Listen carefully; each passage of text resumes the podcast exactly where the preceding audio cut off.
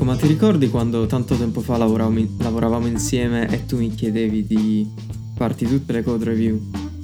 sì, come no. Ero l'unico che me le faceva passare, gli altri me le rifiutavano tutte quante. stai, stai, cercando di dire che mi, mi, fidavo troppo di te? Esattamente, da torto ti fidavi troppo di me. Mannaggia a te. Io sono Alessandro. E io sono Marco. E questo è Spaghetti Code.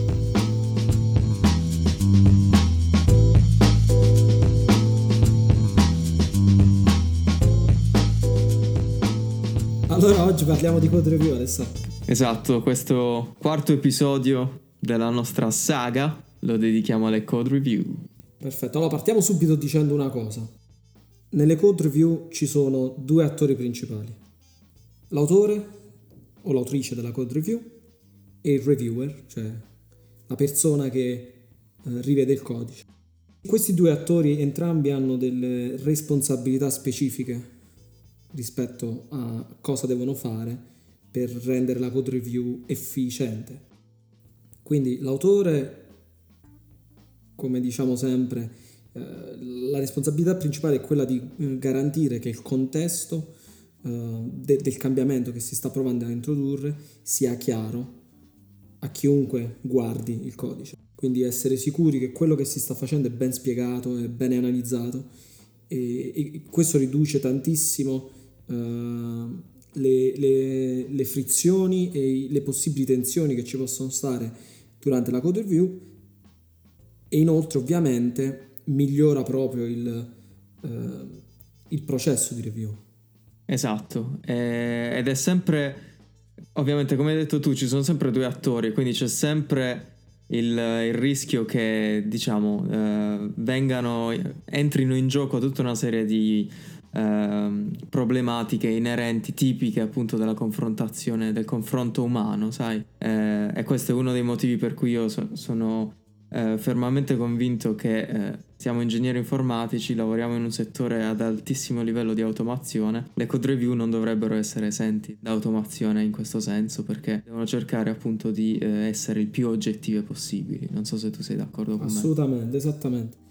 Abbiamo parlato brevissimamente dell'autore, ma poi c'è la controparte appunto che è la persona che, che, rivede il codice e quello che stavi dicendo tu rientra proprio in questo, cioè ridurre al massimo il, mh, diciamo, la parte di review che deve essere fatta necessariamente dall'essere umano, quindi concentrarsi e focalizzarsi esclusivamente sulle cose che, che, devono essere fatte necessariamente da una persona. Quindi automatizzare tutto quello che, che è possibile automatizzare ehm, e parliamo quindi di, di, code styling per esempio, no? quindi se tu, come, come, come, tu ben sai, io sono un grande appassionato di diatribe sul, sul, sul code styling, eh, però insomma quando si parla di code review devono essere ridotte al minimo, no?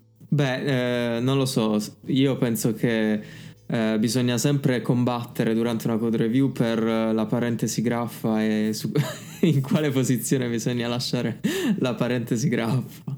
Sì, eh, lo so, io so bene che tu sei un guerriero in questo settore. Sì, sì, sì, no, ma infatti, cioè, lo sai, a me poi uh, fondamentalmente non interessa, uh, non interessano queste, queste, cose, dove la metti, dove non la metti, sta parentesi graffa, fino a quando la metti sulla stessa linea del, del, del, del condition, so, sono, sono, per me va bene, diciamo, ecco.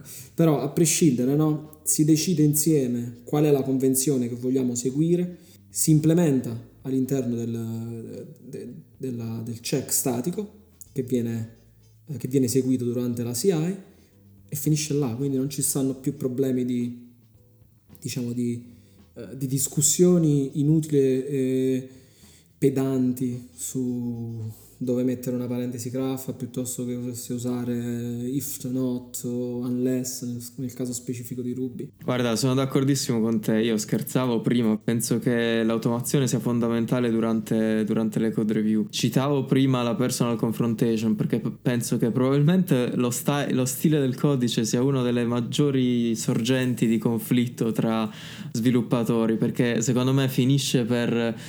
Eh, per diventare un, un, aspetto troppo soggettivo della code review se queste, queste diciamo queste linee guida non vengono stabilite a priori dal team e, ed è una delle maggiori sorgenti di, così, di astio tra, tra, sviluppatori. Quindi senza dubbio lo stile del codice, per quanto possa sembrare una, una cosa minore, diciamo, un aspetto minore di, quando, di un cambiamento di codice, io ritengo invece che eh, automatizzarlo e prendere, stabilire alcune linee guida nel merito aiutino senza dubbio a eliminare questa parte soggettiva durante la, il processo di code review. No, no, ma assolutamente, anche perché lo stile, per quanto possa essere banale, secondo me è, è, inutile discuterne su questa cosa, nel senso si discute sulla regola, non si può discutere su ogni cambiamento che si sta introducendo, quale stile, anche perché come la società cresce ci sono altre persone che arrivano in società con diversi stili, diciamo, di, di programmazione, quindi diventa proprio una, una discussione infinita. E, ed è importante però lo stile perché chiaramente questo mantenere una standardizzazione nel modo in cui si scrive codice o un livello almeno di standardizzazione nel modo in cui si scrive codice è importante anche per la comprensione poi nel futuro del codice. Però deve essere settato diciamo deve, essere, deve far parte della cultura ingegneristica eh, di come si scrive codice all'interno della società. Bene o male ci sono delle linee guida e quelle linee guida vengono vengono rispettate grazie all'automazione, appunto non, essere, non ci possono essere i guardiani eh, del tempio che stanno con le alabarde in mano a fare la guardia se, se stai scrivendo la, la parentesi graffa nel posto giusto, per esempio, diventa una cosa. E questo è un altro, in realtà introduce un'altra cosa che, che sta a me molto cara, che è il problema che i, i reviewers spesso si, si considerano appunto dei guardiani, no? E non è così. La persona che fa la review uh, ha due, dal mio punto di vista, due responsabilità, due obiettivi deve avere, che è quello di chiaramente migliorare la soluzione che, che si sta introducendo e aiutare l'autore praticamente del, della, de, del cambiamento. Ci siamo soffermati un attimo su, sui ruoli del, eh, diciamo, che entrano in gioco durante una, una pull request. Eh, ma cerchiamo di focalizzarci adesso anche un po' su come rendere la la pull request, la code review efficace, diciamo. Io penso che una, una, delle prime cose che mi vengono in mente è appunto garantire quanto più possibile che il cambiamento che noi stiamo proponendo per essere revisionato sia il più focalizzato possibile, sia il più, diciamo, circoscritto possibile. E eh, che quindi la, la pull request o il cambiamento abbia una sola esclusiva responsabilità eh, tu che ne pensi di questo tipo di linea guida, diciamo? Per me questo è proprio la, il fondamento. Più piccolo è il cambiamento che stai introducendo, più facile è fare la, la review, ovviamente, perché ci sono meno linee di codice da, da, rivedere. Tu ricorderai benissimo quelle code review di 1500-1600 linee di codice che, eh, per cui ci voleva una settimana. o ancora gli incubi. Appunto. Quindi Prima cosa, più piccolo il cambiamento è, meglio è per fare la review. Seconda cosa, chiaramente, come dicevamo nelle, in alcune puntate precedenti, eh, più piccolo il cambiamento, più mantieni alto il flusso di lavoro che stai consegnando, diciamo, che stai portando in, in produzione. E in caso di problemi, in caso di incidenti in produzione è più facile chiaramente delineare e capire dove, dove è successo il problema. Sì, senza dubbio. E mi è fatto venire in mente che uno degli aspetti, uno degli aspetti di questa regola, diciamo, della single responsibility delle pull request, quindi del mantenere le pull request il più focalizzate possibili, eh, va in contrasto con un'altra regola che comunque eh, secondo me è sempre bene tenere, pre- tenere presente, e cioè la cosiddetta regola del Boy Scout, che è appunto appunto ci... Il famosissimo Bosco. Esatto, questo povero ragazzo che ovunque va trova il, il campo più, eh, più sporco di quanto ci si aspettava e deve, ed è, essendo una persona responsabile, cerca di ra- lasciarlo più pulito suo, nel momento in cui, in cui, se ne va. Questa regola, diciamo, ci, ci, dice che quando lavoriamo in una parte del codice è sempre bene trovare sempre piccole opportunità di migliorare il codice su cui stiamo lavorando, oltre a spendere il tempo implementando la funzionalità. Però io vedo due, questi due aspetti andare un po' in conflitto tra di loro. Come puoi rispettare la, Bo- la Boy Scout Rule e mantenere la pull request il più focalizzata possibile. Guarda, io per quanto riguarda la Boy Scout Rule è una regola che, che mi piace, eh, su cui sono abbastanza d'accordo, però ti faccio un esempio, io ricordo di un mio ex collega che la portava diciamo all'estremo quindi iniziava con un piccolissimo cambiamento e poi si ritrovava a fare refactoring di classi intere che erano totalmente non inerenti al, al, al cambiamento che stava provando a introdurre. Tu, tu, forse sai già di chi sto parlando. Sì, sì un insomma. famoso Boy Scout che si perdeva nelle foreste del nostro codice. Esattamente, le foreste fittissime tra le altre cose. La verità è che dipende secondo me, nel senso ok fare la, la regola del applicare la regola, però deve rimanere contestualizzata al cambiamento che stai facendo. Cioè, quindi se fai il refactoring di quel cambiamento che stai introducendo e quindi del codice che tu stai già cambiando perché stai introducendo qualcosa, allora ha senso. Se tu però poi inizi a fare, no, che, che segui, eh, vabbè, ma questo usa quest'altro, allora faccio il refactoring pure di questo, e questo uh, viene chiamato da quest'altro, allora faccio il refactoring anche di quello e diventa infinito, cioè puoi, puoi fare praticamente riscrivi l'applicazizione da zero quasi e diventa una cosa impossibile. Guarda, una delle cose secondo me peggiori che può capitarti quando sei tu a fare la review di una pull request è quando l'autore della pull request non solo ha implementato la funzionalità, ma ha fatto un piccolo refactoring che prevedeva rinominare e spostare file. In quel caso io mi sento totalmente perso, non riesco più a capire che cosa è cambiato. File interi vengono considerati da Git come completamente rimossi e completamente aggiunti da un'altra parte e questa è una delle, delle occasioni in cui veramente, secondo me, è uno dei momenti peggiori per un reviewer. Sì, no, sì, infatti quando sposti file spesso è, comple- è, complessa come cosa, però è parte comunque del, del, del, processo e purtroppo alcune volte è indispensabile, soprattutto quando, quando ti ritrovi quei, quei file enormi, magari di 3-4 mila linee di codice, sono un mappazzone come, dice, come, dicono, come dicono in Emilia, no? Eh, sono una cosa enorme e tu li devi, li devi piano piano li devi, li devi iniziare a, a, staccare, li devi iniziare a portare fuori. Eh, là diventa proprio difficile non trovarsi in una situazione del genere, secondo me là è molto complesso. Però tornando indietro a quello che dicevamo, quindi come prima regola diciamo è chiaramente fare in modo che, il, che, il, che i cambiamenti che introduciamo sono il più piccolo possibile, più focalizzati possibili. Poi come seconda regola diciamo automatizzare tutto quello che è possibile automatizzare, quindi diciamo code styling si può automatizzare senza problemi. Parte del, de, dei security checks possono essere automatizzati con, ehm, con, delle analisi statiche del codice.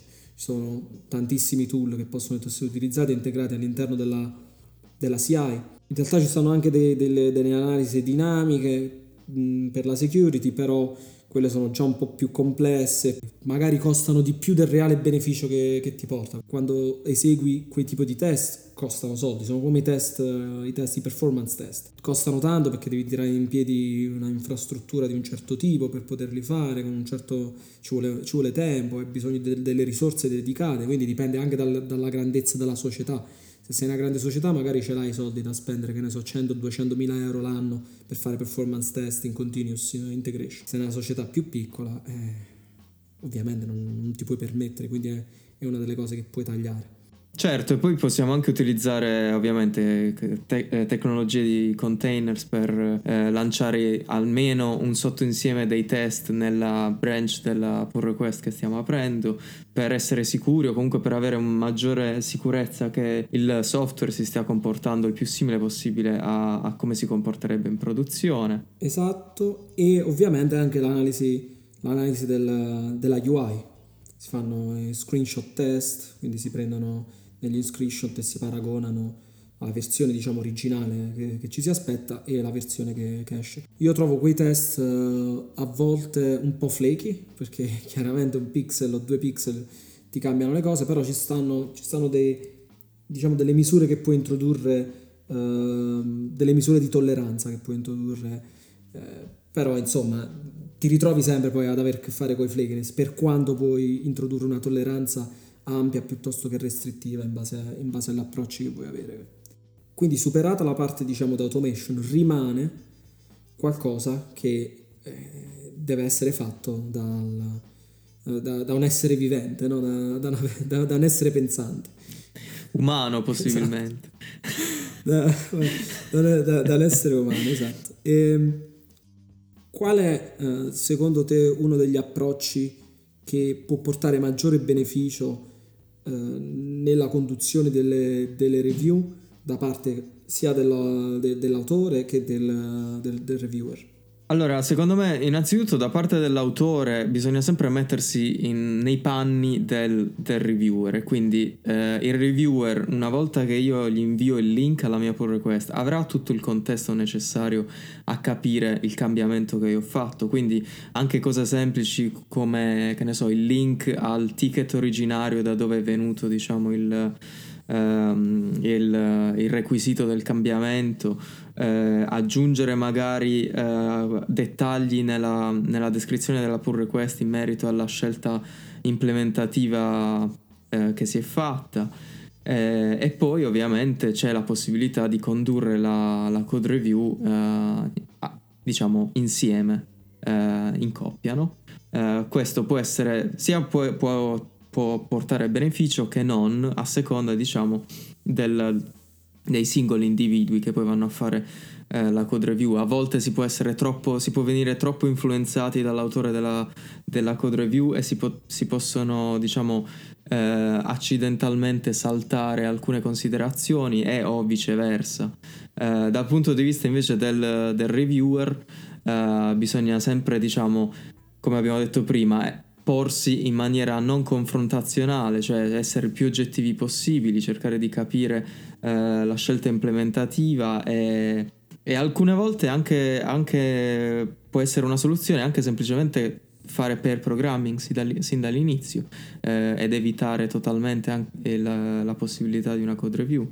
Non so se tu hai altri spunti in merito. Sono un grandissimo fan del pair programming, eh, del pair reviewing L'unica cosa che, che direi è che il, per il peer reviewing um, lo farei, diciamo, dopo che si supera un certo, uh, una certa soglia, un certo limite. Ti spiego.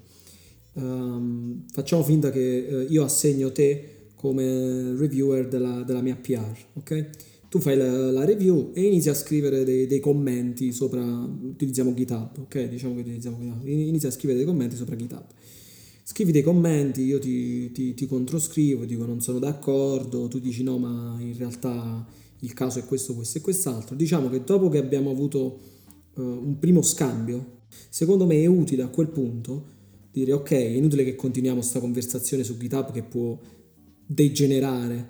Parliamone, parliamone direttamente, parliamone a voce. Quindi esci fuori dal, dal tool digitale e eh, o ti incontri se stai in ufficio oppure fai una chiamata una chiamata diciamo viso a viso e, e, quindi risolvi il conflitto in questo modo, se conflitto c'è chiaramente, come dicevi tu sarebbe uh, auspicabile che si parte senza l'idea di arrivare a un conflitto, ma con l'idea di arrivare, di aiutare la persona e di imparare, perché possiamo imparare entrambi dalla, dalla core review.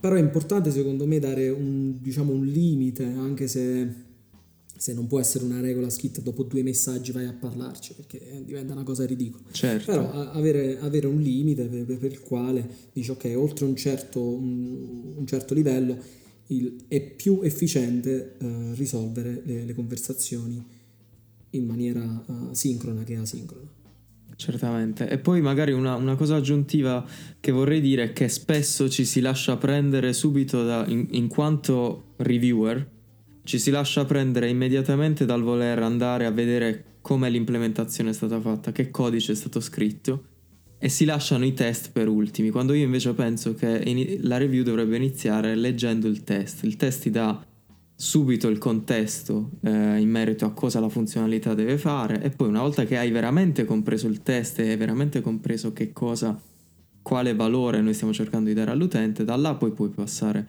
puoi passare alla, alla, review del codice dell'implementazione vera e propria. Lo scambio di opinioni può avvenire testualmente fino a un certo punto, poi bisogna per forza eh, passare alla, alla, modalità sincrona perché bisogna, bisogna, ascoltare il tono della voce, guardarsi in faccia, proprio c'è un aspetto umano poss- da cui non possiamo prescindere. Certo, certo. Diciamo. Ma perché tra le altre cose ehm, studi dimostrano che il, il 60% della comunicazione avviene con canali non verbali. Quindi dal momento in cui tu scrivi qualcosa, stai perdendo quel 60% che normalmente hai e devi partire dal presupposto che la persona dall'altro lato eh, c'è una grandissima probabilità che eh, percepisca il tono della tua voce e il, eh, il, commento che stai facendo, comunque il messaggio che stai, eh, che stai mandando in modo negativo. Chi scrive il messaggio deve sempre partire da questo presupposto. Perché è, perché così, ci sono studi che lo dimostrano, non è che lo invento io. Quindi si deve fare un, uno sforzo in più per scrivere un messaggio, cercare di far capire che il messaggio che stai scrivendo non è eh, confrontazionale, non è negativo, poi se in realtà lo è, questo è un altro discorso, però è importante fare questo, questo sforzo. No, senza dubbio, sono, sono totalmente d'accordo e, eh, e, mi viene in mente che abbiamo, abbiamo diciamo, esaminato un po' eh, gli aspetti della code review, ma quello che magari non abbiamo toccato ancora è invece la cultura del team, e cioè come spingere effettivamente le persone a riconoscere che il momento della code review è importante ed è forse il più importante. Parlavamo all'inizio di questa puntata di eh, quando tu Marco mi chiedevi di farti la code review e io mi ricordo che ero il più delle volte ero seccato dal dover abbandonare quello che stavo facendo per farti la code review. Beh, non solo per quello, non solo per la code review. Sono una persona seccata, diciamo. Però è questo per dire che col tempo eh, ho capito che la code review è molto più importante di quello che sto facendo io, perché quello che sto facendo io, se non è eh, in code review, vuol dire che è molto più lontano dalla produzione rispetto a quello che il mio collega mi ha chiesto di eh, esaminare. Sì, sì. Eh, che, che, poi si riporta all'argomento di qualche puntata fa, che era appunto il, il continuous flow del lavoro, no? È più vicino ad essere, ad essere consegnato in produzione, quindi è più importante. Ehm, sì, il, eh, è, difficile, è difficile introdurre questo tipo di cultura all'interno del team ed è una cosa che deve, richiede un lavoro uh, continuo e costante. Uh, io uh, nei miei team di solito dico sempre, quando parlo di questa cosa del, delle code review, di quanto sono importanti, gli, gli, gli annuncio sempre che sentiranno questa cosa da me fino alla nausea anche se la continuano a fare, fino alla nausea la sentiranno, non dico tutti i giorni, ma una volta a settimana almeno la sentiranno questa cosa. Quindi si devono abituare, si mettessero l'anima in pace perché glielo dirò per sempre. Ehm, e, e, una cosa che, che, mi piace sempre introdurre è l'SLA per le code review. Quindi praticamente... Ehm, di solito decidiamo insieme quanto, quanto è l'SLA, però diciamo in linea di massima è sempre di 24 ore non lavorative. Poi chiaramente utilizziamo anche dei, dei tool, ultimamente GitHub ha introdotto delle, degli scheduler che aiutano quindi a mandare dei messaggi eh, su Slack nel nostro caso, eh, che, che, ti ricordano che hai delle review da, da, fare, lo fanno ogni giorno a cadenza costante. Questa, questa è una bellissima iniziativa secondo me. È ed è, ed è diciamo una, un aspetto de, dell'in, dell'incentivare a fare code review e sicuramente ha, ha, un risvolto positivo sul team, però non è l'unico aspetto. Eh, c'è purtroppo un aspetto culturale e umano che non si risolve semplicemente automatizzando, ma eh, diciamo è, è, è, il risultato di una cultura de, del team che si evolve man mano che più persone si uniscono al team ed è, ed è sempre probabilmente uno degli aspetti più difficili da, eh, da controllare, specialmente da, da, parte di un manager. Difficilissimo, diciamo. difficilissimo. E, e c'è poco, come dicevi tu, ci, ci, sono delle cose che non si possono automatizzare, quindi su quello va, va fatto un lavoro e, e il lavoro su queste cose quando si parla, non lo so bene sinceramente come, come, come, si dice in italiano, ma è behavioral change, è una cosa che richiede tantissimo tempo, tantissimo sforzo, tantissima osservazione, perché devi osservare come le persone si comportano all'interno del team, eh, come sono le interazioni tra le persone e poi devi agire su, su quelle senza chiaramente fare del, degli atti diretti, perché e può essere controproducente, quindi lo devi fare in maniera un po', diciamo, devi portare un po'... Eh, ma fa parte anche della psychological safety che ne parleremo prossimamente. Comunque è un lavoro veramente molto lungo, richiede molto molto tempo e questo è uno dei grandi problemi che hanno il management, far capire al business che delle cose che vengono fatte non hanno un ritorno immediato, ma hanno un ritorno nel lungo periodo. ma ne parleremo ancora Certo. Prossimamente. Va bene Marco, allora eh, per oggi diciamo dalla regia ci dicono che dobbiamo chiudere, quindi la chiudiamo così. Eh, ovviamente abbiamo affrontato rapidamente tutta una serie di aspetti delle code review che potremo eh, approfondire in altri episodi successivamente. Ehm, noi per oggi vi salutiamo e vi ricordiamo sempre che potete seguirci su Twitter, su Facebook, eh, su YouTube anche. E, e mi raccomando, inviateci feedback e proponeteci argomenti che vorreste eh, trattassimo e iscrivetevi alla, alla newsletter. Sul nostro sito spaghetticode.online. A mercoledì A prossimo. mercoledì prossimo, ciao.